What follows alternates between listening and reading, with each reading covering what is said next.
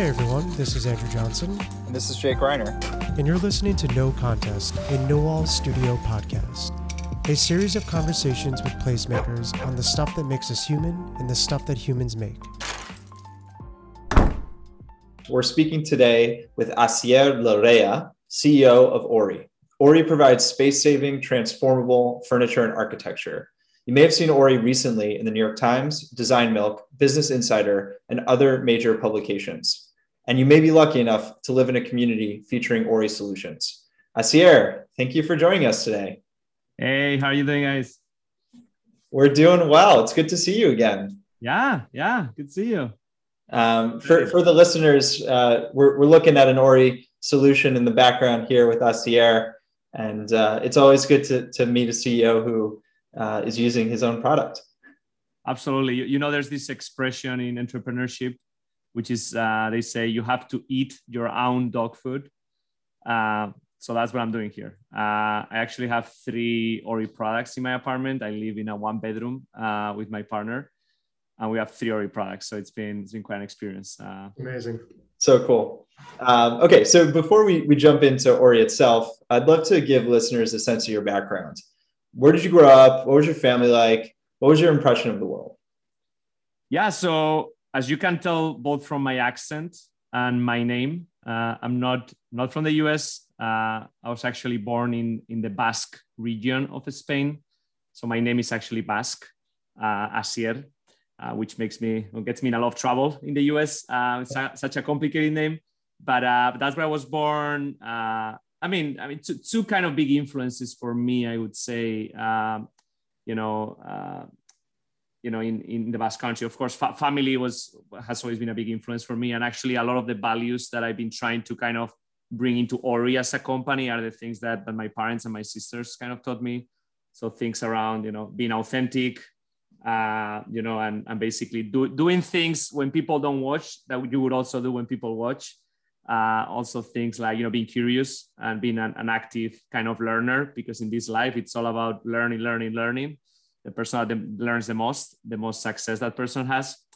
And then also, you know, genuinely caring about each other uh, and about other people's problems. So these are things I really try to kind of bring into into now a company and kind of the values of a company. But but that's you know things I learned from my family. And then secondly, I actually was uh, not many people know, but I actually was going through a professional soccer career or football, uh, as we like to call it, the real football. Uh, right. And, and, and if you're from the Basque, sorry to interrupt here, but if you're from the Basque region, does that mean you're a Barcelona supporter? No, I'm actually, so my team uh, is Real Sociedad, which is not okay. at the same level as Real Madrid or Barcelona, but it's like pretty top team in Spain. So I was going through the whole like youth academy. At some point, I had to choose between engineering and, and soccer because unfortunately we don't have the, the college sports that you do here. But there's other things also I learned from that experience that have, be, have been very handy uh, for being an entrepreneur and, and leading a company, you know, and things like, you know, optimism and perseverance, which is something that you need as an entrepreneur and you learn from sports, you know, games don't always go as you think they're going to go and you're winning and then you're losing and then you're winning again and it's kind of chaos and you just need to adjust to it. And that's very much the life of a, of a startup. But also this idea of you know everybody being in the same boat you know and this idea in a company for example that there's no job too high or too big or too small for anybody. Same thing in sports. Like if you're a forward and because of the moment of the game you get caught in defense, you need to defend like any other defender. So so I think those are things that of course, you know, as I was growing up um, in Spain and in the Basque country, you know, it, it definitely, you know, helped me now uh, in, in my career. That's awesome. Yeah, I didn't I didn't know that about you. I mean, um, I'm also a, a soccer player and soccer aficionado, and I think I think now we're destined for a, uh, a pickup game when I'm next in, in New York City. Absolutely. so so you have this amazing you know experience growing up in in Spain, and um, obviously those values have, have translated quite a bit to what you do today. Um, in between, it sounds like you you moved to the states and you spent some time in the states. Can you talk about those early experiences? In college and graduate school yep. and how those shaped your direction and thinking? Absolutely. So, first of all, I actually did my undergrad and my master's in mechanical engineering in, the, in Spain, uh, in San Sebastian, where I'm from. And I was one of those engineers, probably like many engineers, uh, that was doubting between architecture and engineering, like those kind of initial doubts. I mean, you're 18 years old, you still don't know what to do with life. So, so I ended up choosing engineering because it felt a bit more open, uh, whereas architecture felt more vocational. Uh, and with engineering, it felt like there was more ways kind of to, to adjust kind of plans later on. This will kind of make sense later uh, as, as the story goes on on how kind of things connect later on. But but that's you know how I, I decided to do engineering. And then i was i was lucky enough as i was going through my mechanical engineering like masters i had the chance to come to the states for for a six month uh, visiting researcher or student uh, position uh, in boston at mit at the mit media lab and that's kind of kind of where everything changed because I was supposed to be here in the states for six months, and I just fell in love uh, with the work that was happening around innovation at a place like like MIT. Yeah, talk a little bit about the Media Lab. I mean, I've done some cursory research. I think I, I recently watched a, a documentary about the team, and it seems like there's um, some interesting stuff going on there. In particular, bringing in all of these multidisciplinary ideas into tracks that are typically very verticalized, very you know one path. Um, how, what was that experience like? Does is that ring true to you? And then yeah. also, how has that reflected in your early thinking about Ori?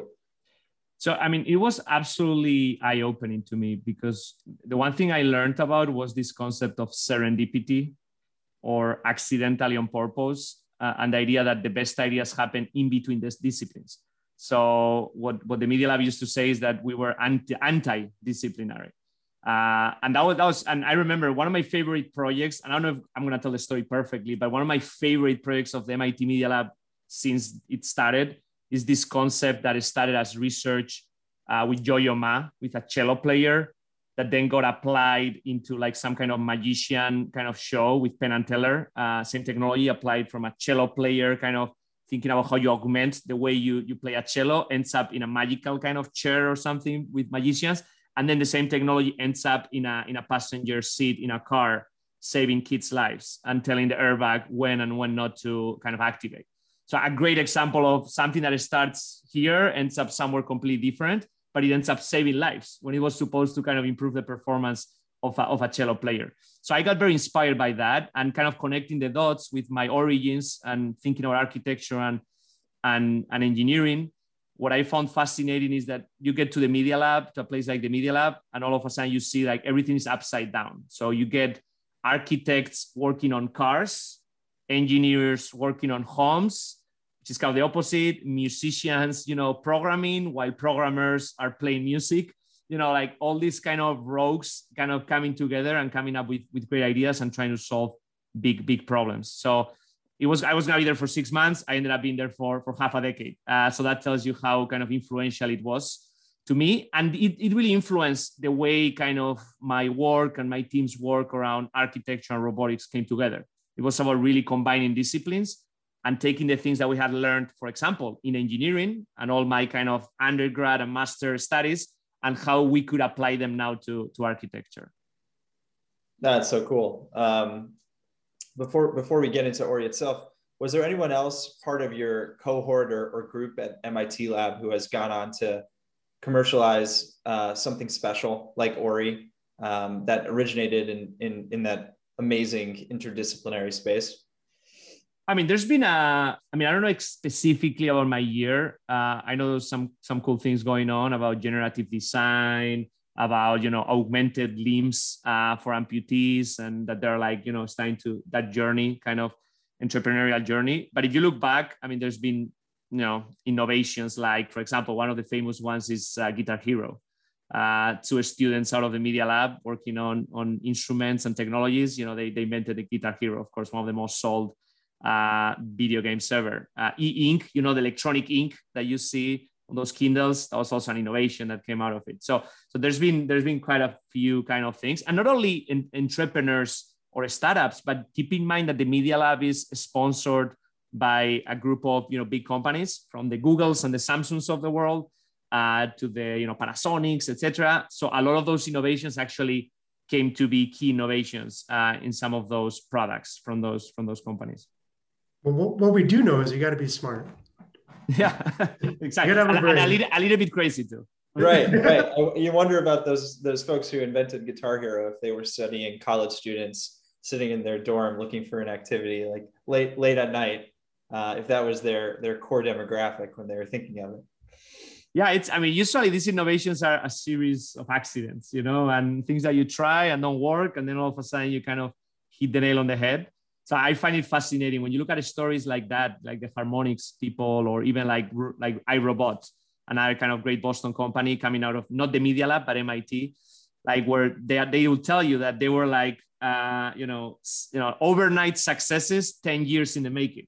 Uh, right. where they try things for for you know like all these types of angles and at some point they kind of got that that tipping point so that that's where it connects back to something I said I said at the beginning, which is perseverance and optimism. You know, right. you keep fighting. If you take every kind of failure as a badge of honor, you know, at some point, you know, like stars will align. You know, you just need to be working very hard. Right. Of course. Cool. So shifting gears here, let's let's dive into Ori a little bit. Um, mm-hmm. for the for the listeners, what's Ori today? and also uh, talk a little bit about the name Ori, how you, how you got that and what it means.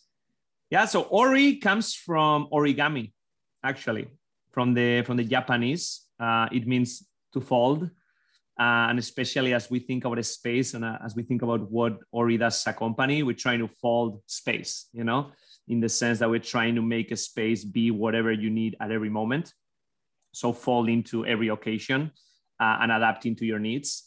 Uh, so a lot of inspiration from that. If you look at our logo on our website, oriliving.com, you will see it's actually an origami uh, type logo. Um, and, and the company itself, you know, we, we're trying to really like change, you know, in big terms, we're trying to change the perception of space. We're trying to multiply the space. And why is that important? It is important in the world we're going to because we believe that two of the biggest crises in real estate today are sustainability and affordability, or the lack of sustainability and the lack of affordability. So we believe that our best contribution as a company to those two challenges is to prove to people that they don't need as much space as they think they need. And the way we do it is by really bringing robotics and the best we've seen in other industries like automotive, like garage door openers and appliances, bringing that into architecture, bringing that into furniture, and creating spaces you know uh, walls beds you know closets offices that transform and give us exactly what we need at every moment. The same way we think about you know mobility on demand or energy on demand television on demand with netflix what if we could think about a space on demand? What if every room that you have could be whatever you need at every at every moment?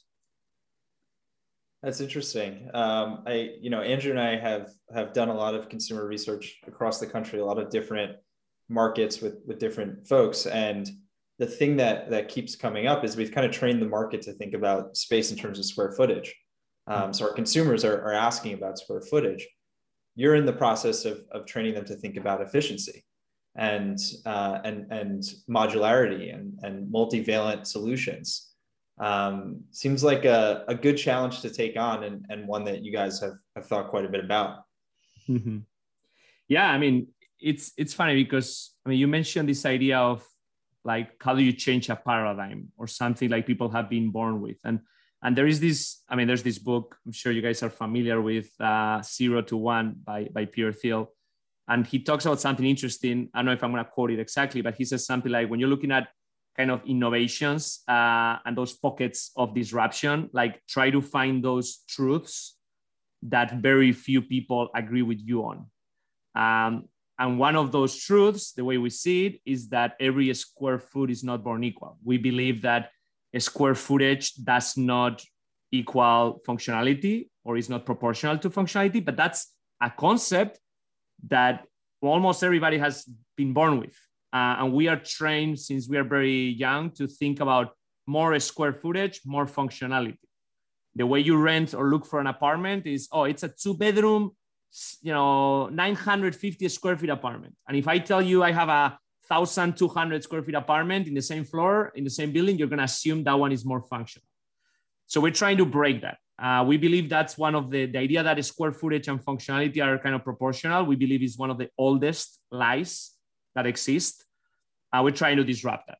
And the way you disrupt that is with technology. So we're really trying to change behavior.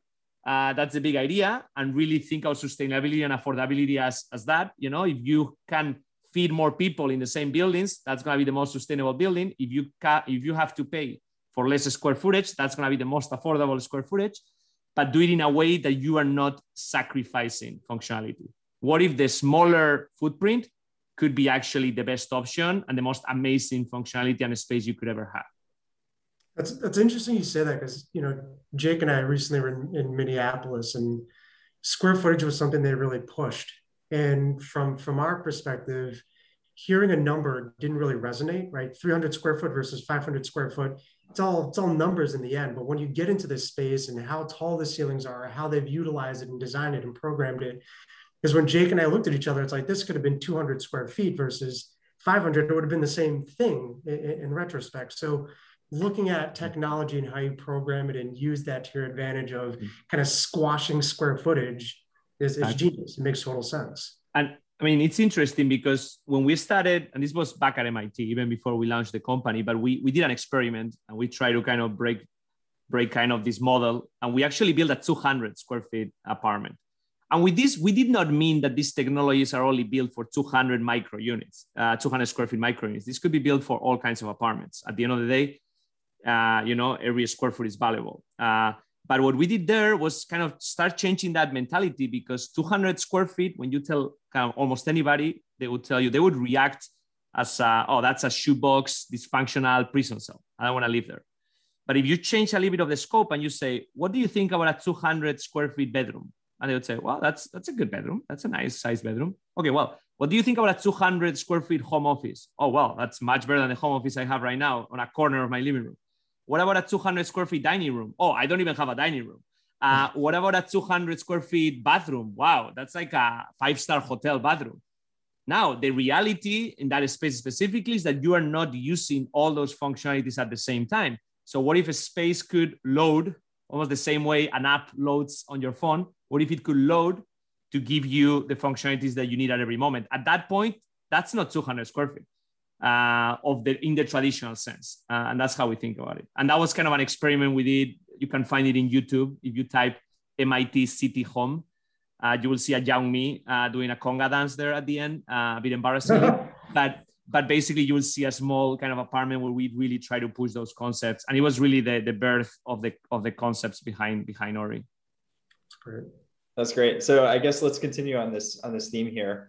Um, yeah. I, I only met you when Ori was uh, pretty mature company and uh, I don't really actually know. Like, tell tell me about the history of Ori. How did you go from that conga dance to to where you are today? From from pie in the sky idea and experiment to you know fully fully commercialized and out there in the wild.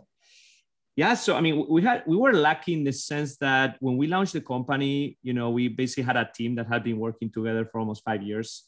So our founding team, we had, of course, you know, Professor Kent Larson, who is, uh, you know, kind of a, a guru of, of cities and innovation. But then I had these amazing you know, engineers from mechanics to electronics to software uh, in the team, you know, Carlos, Ivan, and Chad, uh, that we kind of started a company with. So we had that first, like, you know, uh, advantage because we were starting a company with people that had been building these technologies for, for at least five years uh, at MIT. And then we were also lucky that we got accepted that was 2015, so time flies, uh, more than a half decade ago. We were accepted by an accelerator at MIT uh, called Del- Delta V, very kind of MIT type name, uh, like you know Delta Velocity kind of thing. Um, and and basically, you know, that was a great model where you know for three months after graduation, they kind of helped you figure out your your initial kind of market, your initial product. And, and the one thing I remember really well and this was a bit counterintuitive being MIT, is that the first thing that they told us was to like stop stop building technology. Like for, for, for a month, you're not gonna work on the product, you know? You're just gonna go out there and talk to people, you know?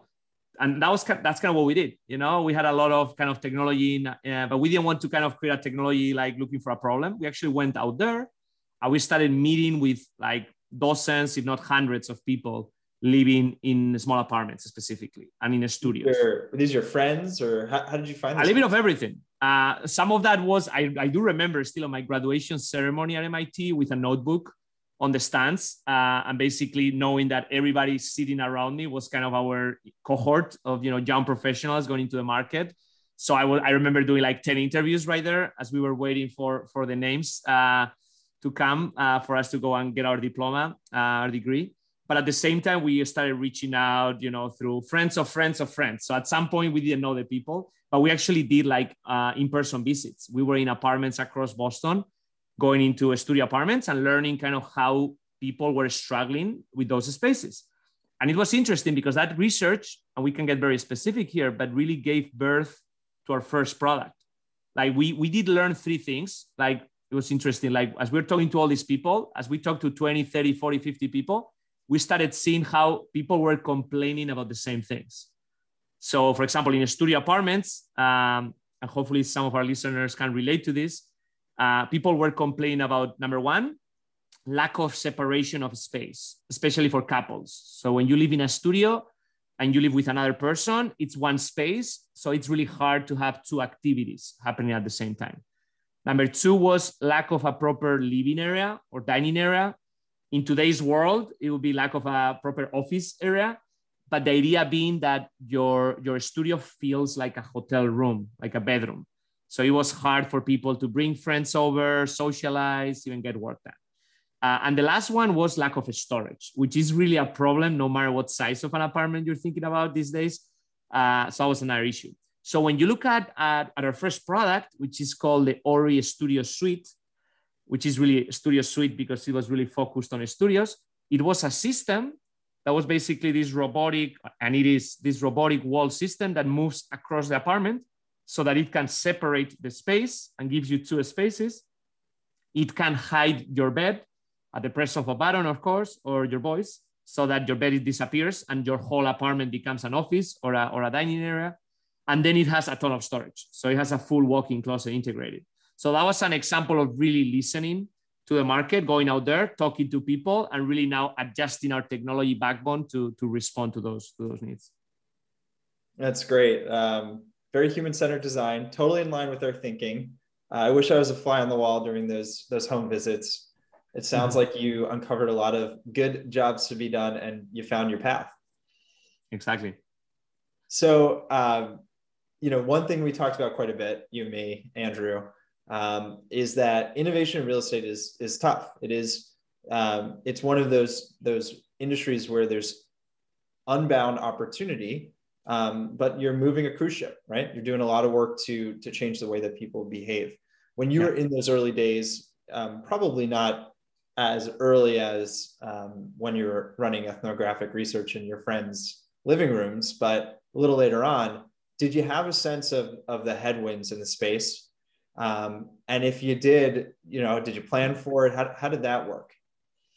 I mean, I think we were definitely a little bit naive uh, I think we had heard everything about, you know, oh, there's a reason why real estate has not changed in so many years. Uh, I, I also have fun when I look at, at floor plans. And uh, I, I, sometimes I do these talks and I show like a floor plan uh, from my parents' apartment in Spain. And then I show it compared to a Roman Empire kind of like captain floor plan. And it's literally the same thing, uh, 2000 years apart but but still, I think when you come out of a place like MIT, you're of course an optimistic, uh, and I think I was a little bit naive, and we were a little bit naive as a company, thinking that oh, just because we have this cool, awesome idea, this is just gonna go incredibly quickly, uh, and it's gonna get adopted super quickly. Uh, and I think a little bit of one of those wake up calls was when I had one of uh, the senior VPs of one of these big kind of developers in the country stay in one of our apartments, and she she absolutely loved it. But I remember she told me when, when she was leaving, she said, like, Asier, I mean, this is the future. I mean, this is going to happen, but we are not going to be first. so that's a classic, you know. So so these were you, you get these kind of two sides of the same of the same coin, which is the the the disadvantage, the big disadvantage is that you know technologies, there's a lot of a chicken and egg problem uh, with with real estate in many cases. Like everybody kind of sees it, they see it's the future, but everybody wants someone else to try it first. Of course, at some point you need someone to do it first. Uh, but that, but then there's a moment, and I think we're kind of getting there now as a company, uh, especially looking at how many more installations we're doing every year, where there's such a herd mentality on this industry where once you cross some kind of chasm, then when the industry adopts, it adopts, you know, capital letters adopts. Uh, because of that her mentality, it becomes a standard of the industry. And the, the industry is so massive that there's big winners coming out of that. So it's like what makes it hard makes it also, you know, very valuable in the long term. But it is at the beginning, it can be a little bit off-putting, and you just need to kind of continue with optimism and with a smile, uh, because you know at the end of the day, the price is really really big. That's great. Um, I I always uh, have appreciated your unbound optimism, and I I think Andrew and I definitely are taking a similar approach where um, there are some principles and, and ideas that will have such a large impact on so many people across the, the world that it's yeah. worth the fight. And um, it's good to have a, another fighter in the ring. I think I, love you say that because I'm, I'm, trying to remember whose whose quote is this. It has to be like Winston Churchill or one of these guys that says something like like success is something like going from failure to failure without losing the optimism, kind of without losing kind of the smile, uh, and and that's kind of it in some sense. That's great. Um, so you know you have you've had a, a, long run at this relatively for a startup, uh, especially a startup with a, a physical product. Um, what role has fundraising played in, in these you know last several years in in helping you all achieve your goals? I mean, so I mean, fundraising is. I mean, without fundraising, it's really hard to to do anything. At the end of the day, you can have the best ideas ever, but you need the resources to make them happen. And when I look at my role as a CEO specifically, I would say it's really about vision, setting the vision for the for the ship uh, and the direction, but it's also making sure there's gasoline uh, or or electric motors, uh, for that matter, uh, on the engines, uh, so that this can move. And that's kind of what fundraising is at the end. So it's not I don't think it's fundraising for the sake of fundraising, but it's really a way to to show that the idea, you know, the traction and the metrics are there for the business, and really kind of always looking at kind of what is the next milestone that can get my team to get the resources that we need to get to the next level. Now, what makes it hard? Uh, no, I'm, I'm, giving I'm giving a lot of quotes here uh, from other people, but uh, I think it was I think I heard like Elon Musk saying something like like being CEO was something like like staring at the abyss and eating glass uh, and, and the staring at the abyss, I think, is really related to fundraising and how, as a startup, you are kind of always looking at at, at kind of your demise in some way because or, or, the you know like the end of the road because you do need to kind of get uh, until you get to a point where you are kind of uh, profitable like you are you're always looking at a, at a due date in some in some way. So it's always kind of tough to handle that. Uh, and the second part of course is that you know as ceo you always have this filter for the hardest problems uh, in a company if there's an easy problem, no one is going to ask you. But when there's like a hard problem, it's going to come to you. Uh, and that's why it's it's a tough uh, it's a tough job, but at the same time, very very full, fulfilling. That's great. It, it, it uh, going back to our soccer conversation, um, it reminds me. I, I, recently rewatched the Apple TV show, which I highly endorse, Ted Lasso, um, about a, a, a U.S. football American football coach who goes over to England, coaches the EPL, and he tells his center forward, he says um, Sam, what is the animal with the uh, the shortest memory? And Sam's like, I don't, I don't know. And Ted Ted says, it's a goldfish. Be a goldfish. And I think to some degree, as a CEO, you have to be a goldfish, and you have to um, you have to continuously work towards your goals and and be optimistic and kind of uh, collect all the important nuggets of, of wisdom that you get in, in tough moments, but but continue on regardless. Yeah and, and not never be afraid of changing everything. You know don't get too attached to your old ideas because the, all ideas are irrelevant. Like if the context changes uh, you just need to kind of stop thinking about what we were doing in the past and think about the future all the time. So there's definitely a, quite, quite a bit of that Jose, I do have a question on the on the topic of challenges, right? Like what what has been the challenge of Ori? Is it, you know, trying to sell this concept of this large module unit going into small apartments? Has it been the cost? Has it been the maintenance, the upkeep? Uh, I'm, I'm curious. No, I mean, it's never been the technology itself, to be honest, because that's, I mean, we, it's been at this point between MIT and, and Ori, it's been a decade in the making. So we really perfected everything around reliability, safety, etc. The challenges, I mean, I would say, I mean, the first challenge, of course, was that if you had asked me this question six, seven years ago, I would have told you, like, yeah, like going from one prototype that has to work once to like hundreds, if not thousands of systems that have to work always. there's a lot of technical challenges, but we definitely figured all those out. We keep improving, improving, of course. I think the biggest challenge, I think, goes back to the question before, which is how do you make an industry adopt, you know? Um, and how do you kind of get to that critical mass where enough people are seeing this, that enough people are saying, like, well, like, I cannot go back to where I was living before now that I have these technologies at my at my fingertip. So there's a little bit of that. And of course, this idea of, of the chicken and egg problem of if everybody wants to see if every developer wants to see somebody else do it first, at some point you need to find the few that are going to do it without any kind of case study or, or reference. And then the more that you do, the more that the flywheel starts uh, moving, you know, and that's kind of, so that's been, that's been a tough part in the sense that if you had asked me like optimistic me five years ago, I would have thought that we would be where we are today in half the time. uh, but it did take us some time to get here. Uh, but but it's kind of it's kind of what it is. And and when you talk to other entrepreneurs in this industry, they will tell you the same thing. Yeah, that makes sense. So on, on that theme, I you know I think it's a no brainer to to want to live in a community with with Ori and to want to live in a in a unit with Ori. Um, we we talked a lot about the fact that in the United States, 50% of tenants turn over year over year, which is just like such a remarkable number, especially if you consider the, um, the, the incredible switching cost of moving, of paying for boxes and tape and working with sketchy movers. Um, how, what influence can Ori have on, on making those, those tenants, um, those residents feel more connected to their spaces? Mm-hmm. I mean, funny you bring that up about retention because I think since I think you were the first person that told me this thing of uh, Jake, this thing of like like real estate rentals is the worst subscription model ever invented, kind of a thing, with 50% churn rate. Like that would be totally unacceptable when you think about any other like software subscription models out there. So I've, I've been talking a, a, lot about that. I always give you credit uh, for bringing that up to me. Don't worry. Uh, but it's it's it's kind of fascinating, and and I think you know part of that is that I think when we think or when people think about apartments, it's almost I'm gonna make an analogy here. I don't know if it's perfect, but it's almost like t-shirt sizes, you know? Like when you think about you know small, medium, large, and then in apartment buildings, you think about studios, one bedrooms, two bedrooms, kind of three bedrooms. And I think what we're trying to do here, apart from improving that experience of what it is today, uh, you know, daily kind of live in, in an apartment in the city, we're trying to stretch those sizes.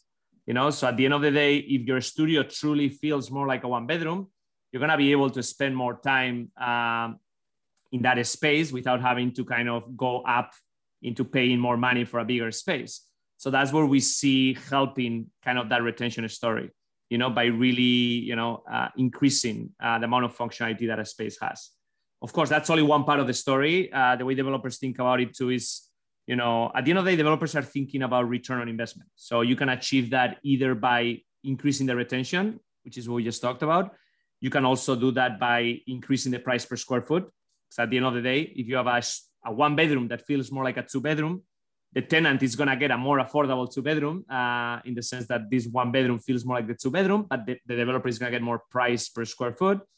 The last one is really about differentiation. You know, at the end of the day, we see so much of the, you know, this sea of sameness that you guys always talk about.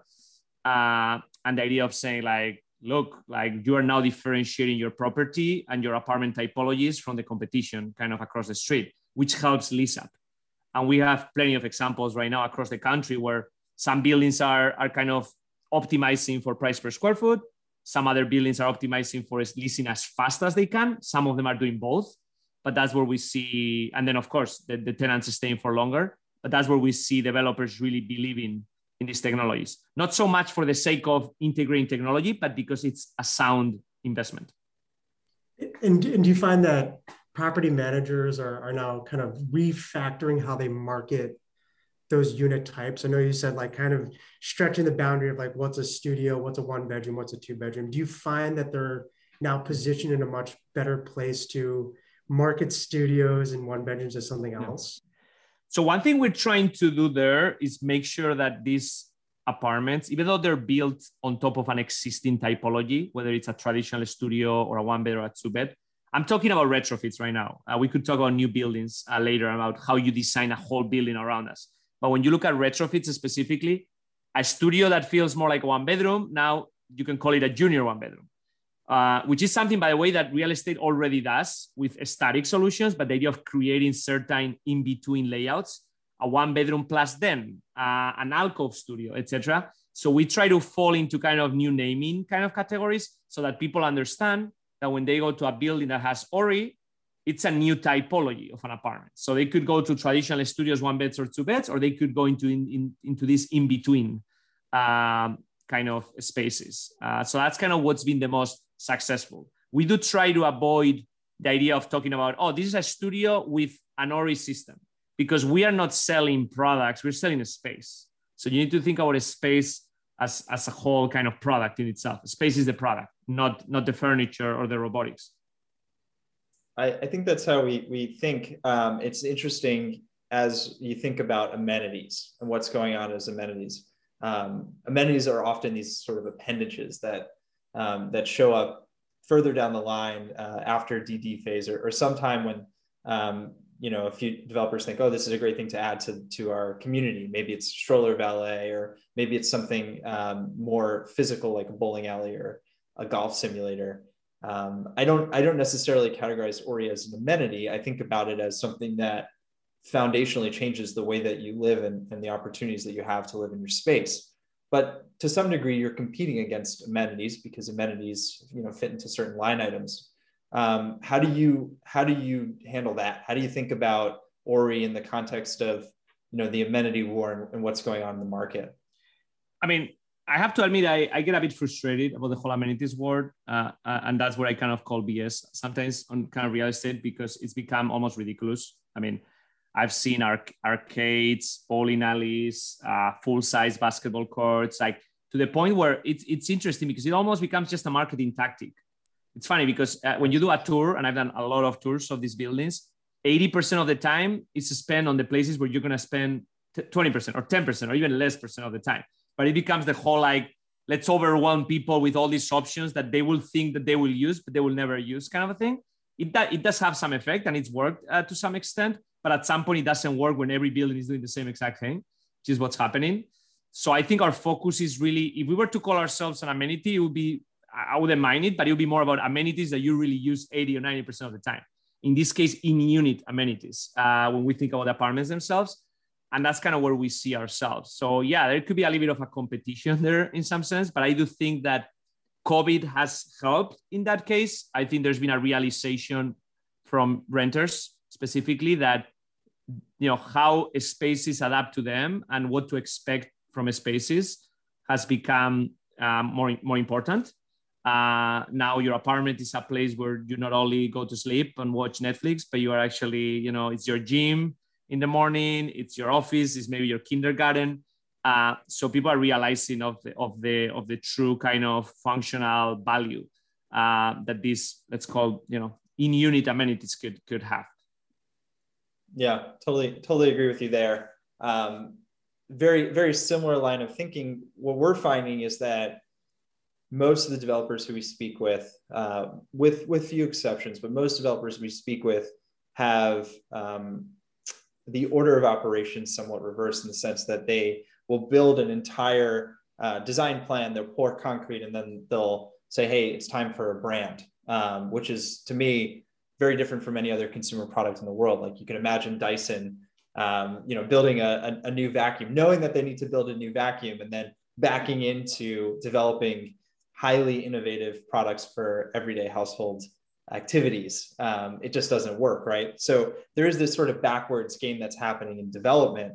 Um, when when do you typically get involved with yeah. developers? When's an optimal time for you to get involved with developers? And have you experienced the same sort of? Yeah. We're at the tail end of the of the design or, or construction process, and now we're thinking about something that's foundational to the yeah. user experience. I mean, the, sooner the better, of course. And, and that's why, I mean, the examples I gave you before are really examples where we came fairly late. You know, when you already have studio, one bedroom, two bedroom layouts done, and you're just trying to make them better, you're kind of starting on top of something that it's okay. Let's put it this way. So you can make it better, but it's you, you, your, your foundation is not so strong. The moment you start thinking about earlier in the process, you know, that design stage, that's when the magic happens. Um, it happens when you think of a brand, but it also happens when it comes to designing spaces that are fully, you know, optimal from an Ori standpoint. And what I mean with that is that if you really look at designing your layouts, knowing that you have these technologies and these products at your fingertips, you start like basically thinking of space differently. You start shrinking unit sizes, but without shrinking any bit of functionality. The moment you do that, you can fit more apartments per floor plate, more apartments per building. You can start offering more affordable rents, but still making you know great kind of price per square foot, um, you know improvements on the on your underwriting. So those things start becoming you know an option once you truly embrace these things. Of course, what we see though is, and I, and I understand, you know, many developers, in order to really be more bold and do something so early, they want to see more case studies of buildings that are out there which sometimes is tough because you're trying to show kind of the potential of something with a use case that is different, which is retrofit. But at least you need to create enough data and enough case studies so that it gives confidence. It's all about you know instilling confidence. And that's where most of our applications to date have been around taking existing layouts and making them better. But now we're starting to see examples. Uh, we have one specifically in Fort Worth where we basically the developer completely changed the, the floor plate design, fitting many more units now, and the underwriting of the whole building makes so much more sense now, and it's much more attractive. So we are getting there, and that's definitely the big idea. Uh, of course, the sooner the better to your question, but then you also we need to realize that we need to generate certain kind of proof points and metrics uh, in the short term so that we can really play the long term the long term game. Yeah, it's I it's exactly the same in, in our world. Um, when we work with clients, we, we do things quite differently. We're really focused on human centered design, translating that human centered design and, and consumer research into design decisions like, like incorporating an ORI or thinking about programming in a different way. Um, taking those insights and translating them into brand and making sure that brand starts the process uh, rather than sits at the, at the tail end of the process. What we find in particular in, in changing behavior is that if you work with a partner or a client once, the second time around, um, there's an opportunity to really get involved in a more consultative fashion. Uh, are you finding that you've kind of gone through your rookie class of of partners and now they're looking at, at follow-on developments and other projects and they're thinking differently about how to incorporate ori? I, I mean absolutely. I mean we're we're exactly in that process. I think the last the last two years have been like the tough you know, let's get those initial case studies and let's get to know each other. But now it's time to see more and more projects like the one I just described, where the developer is like, okay, I get it. You know, I get the demand is there. I get people are enjoying living with these solutions in a more traditional building. Let's kind of uh, take it to the next level. Uh, so we're starting to see it. Of course, that kind of innovation, you're going to always see it adopt faster with local smaller developers first while the bigger developers are going to be uh, you know looking at the data from the smaller local developers to kind of see what is mature and what it isn't which is again the same dynamics we see in any other industry. But that's kind of where we see kind of that adoption uh, starting to kind of go up. And and of course still a lot to go uh, but excited about about that progress. And when you're working with these these groups these um, the groups that are, are really captivated by what you're doing and, and they're bringing you in early on. How does your interaction work with with interiors and, and architects? So i mean to be honest interior designers and architects i mean tend to be the the easiest to convince because these guys like love innovation you know? At the end of the day and, and a lot of developers do too but then the problem is the the lps you know and, and the funding sources. So it always kind of there's a moment where you kind of hit someone conservative in this process but in that kind of uh, you know chain of innovation architects specifically i mean when they go to school and college and everything they're just born to kind of think big you know? So they love these kind of ideas. So it's always about you know so it's usually not a problem to get that group engaged and dreaming about all the things that they can do. It's really more you know the key challenge is for us to really figure out those those fi- pure financial kind of stories and do you ever run into the, the design of these Ori um, units either being too modern or going against the grain of what the, the interior team has kind of programmed or planned for the space? I mean, absolutely. I mean, when, when you think about interior designers, there's always going to be that question like, how much can you customize this? Uh, and my answer is that at the right volume, everything is possible. Uh, now, what, what we don't do is like if you're thinking of buying 20, 20 cloud beds or 20 pocket closets from Ori, you're just gonna get the standard SKUs. Uh, you're gonna get a couple of sizes, a couple of colors. So there's gonna be some optionality. But if you really want to do something amazing, everything is possible. It's just about the right volumes because at that point, you know, we have figured out the technology so that we can make anything. It's just about when it makes sense for us to put the engineering time to create another SKU because it has a, a cascade effect when you think about supply chain and fulfillment, which is the, the hard thing of, of hardware, of course, and not software. That you know, customization and, and you know, production cycles are different to, to software. Uh, but that is, we do get that, of course, uh, from interior designers. Everybody loves, everything is subjective when it comes to interior design. So everything is possible, as I say, at the right moment. I, I, had, I had to ask, and that, that, was that was a great answer, right? I, as a designer, you know, you, you always think of like, oh, well, this looks phenomenal, but what what what can I influence slightly? Yeah. But uh, the, no, that's the, the good news, though. I mean, and this probably helps us understand the our technology approach here. Like think about what we do. The, the core of what we do, the technology, is really like the muscle, the skeleton, and the brain of these systems. Now, the skins or clothing that you put on top, that's the furniture. And we had to create a set of designs to start with. Because if I just give you the muscle, skeleton, and the brain without any example, it's really hard to understand what could be done.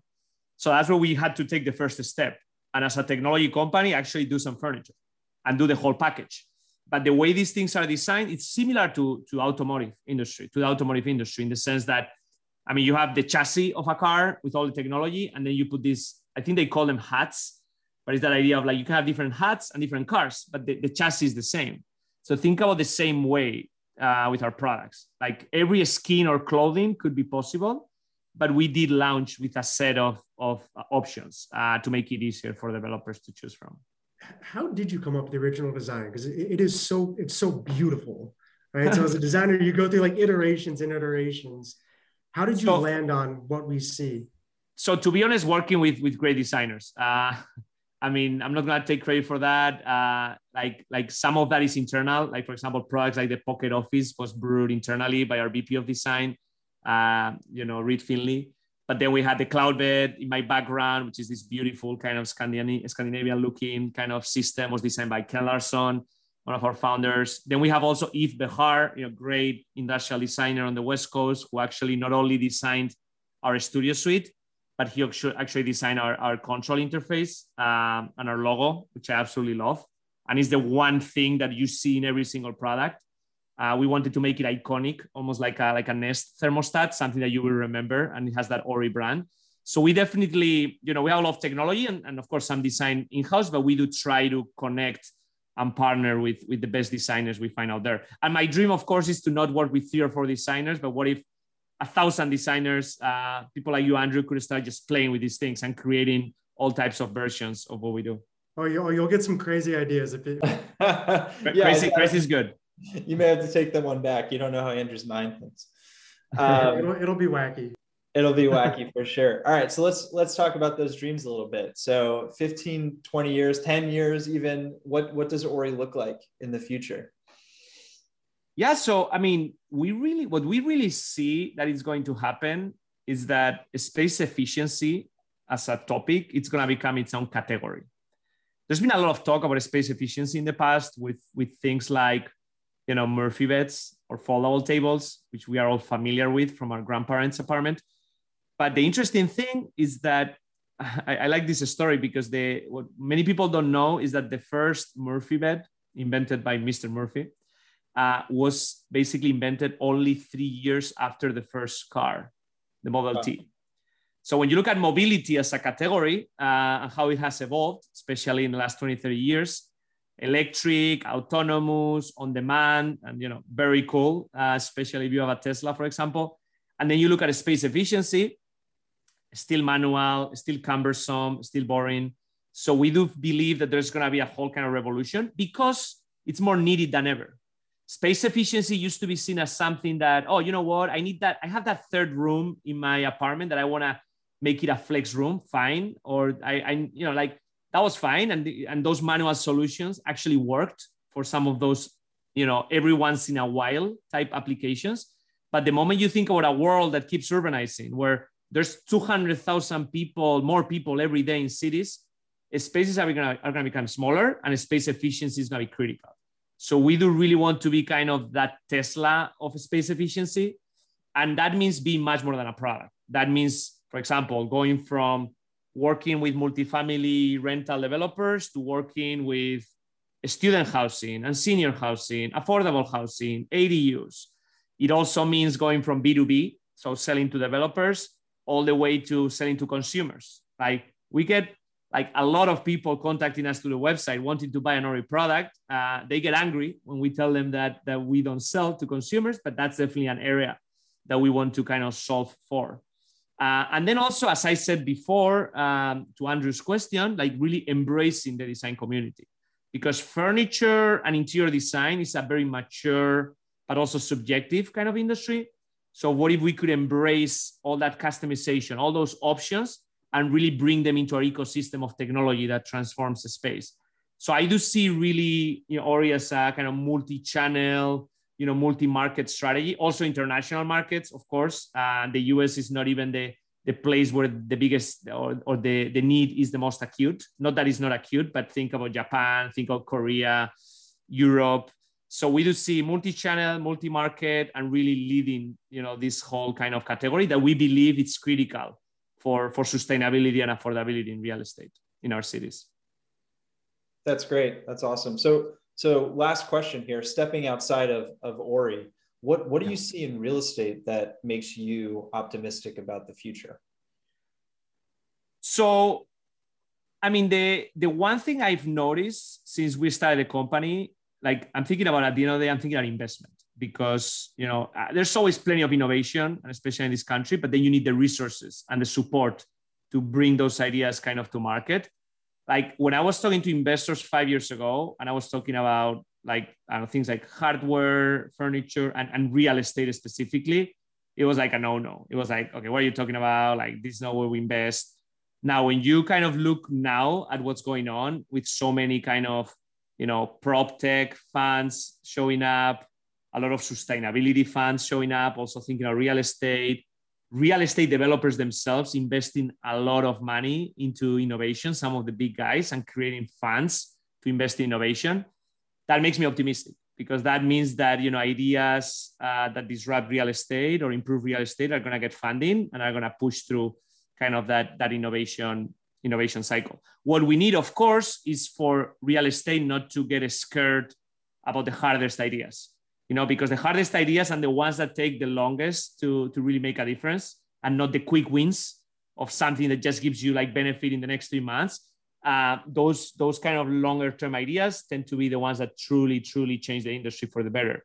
So that's what we need to make sure that you know that mentality you know is there uh, for long term. But but as i said I'm, I'm optimistic because i'm seeing more and more support. And in the last five years it's been a it's been a huge difference. Uh, with especially talking to investors and the, and the sources of, of funding well thank you so much Hasier. this has been great uh, for the listeners, this has been a recording of No Contest by Noel Studio.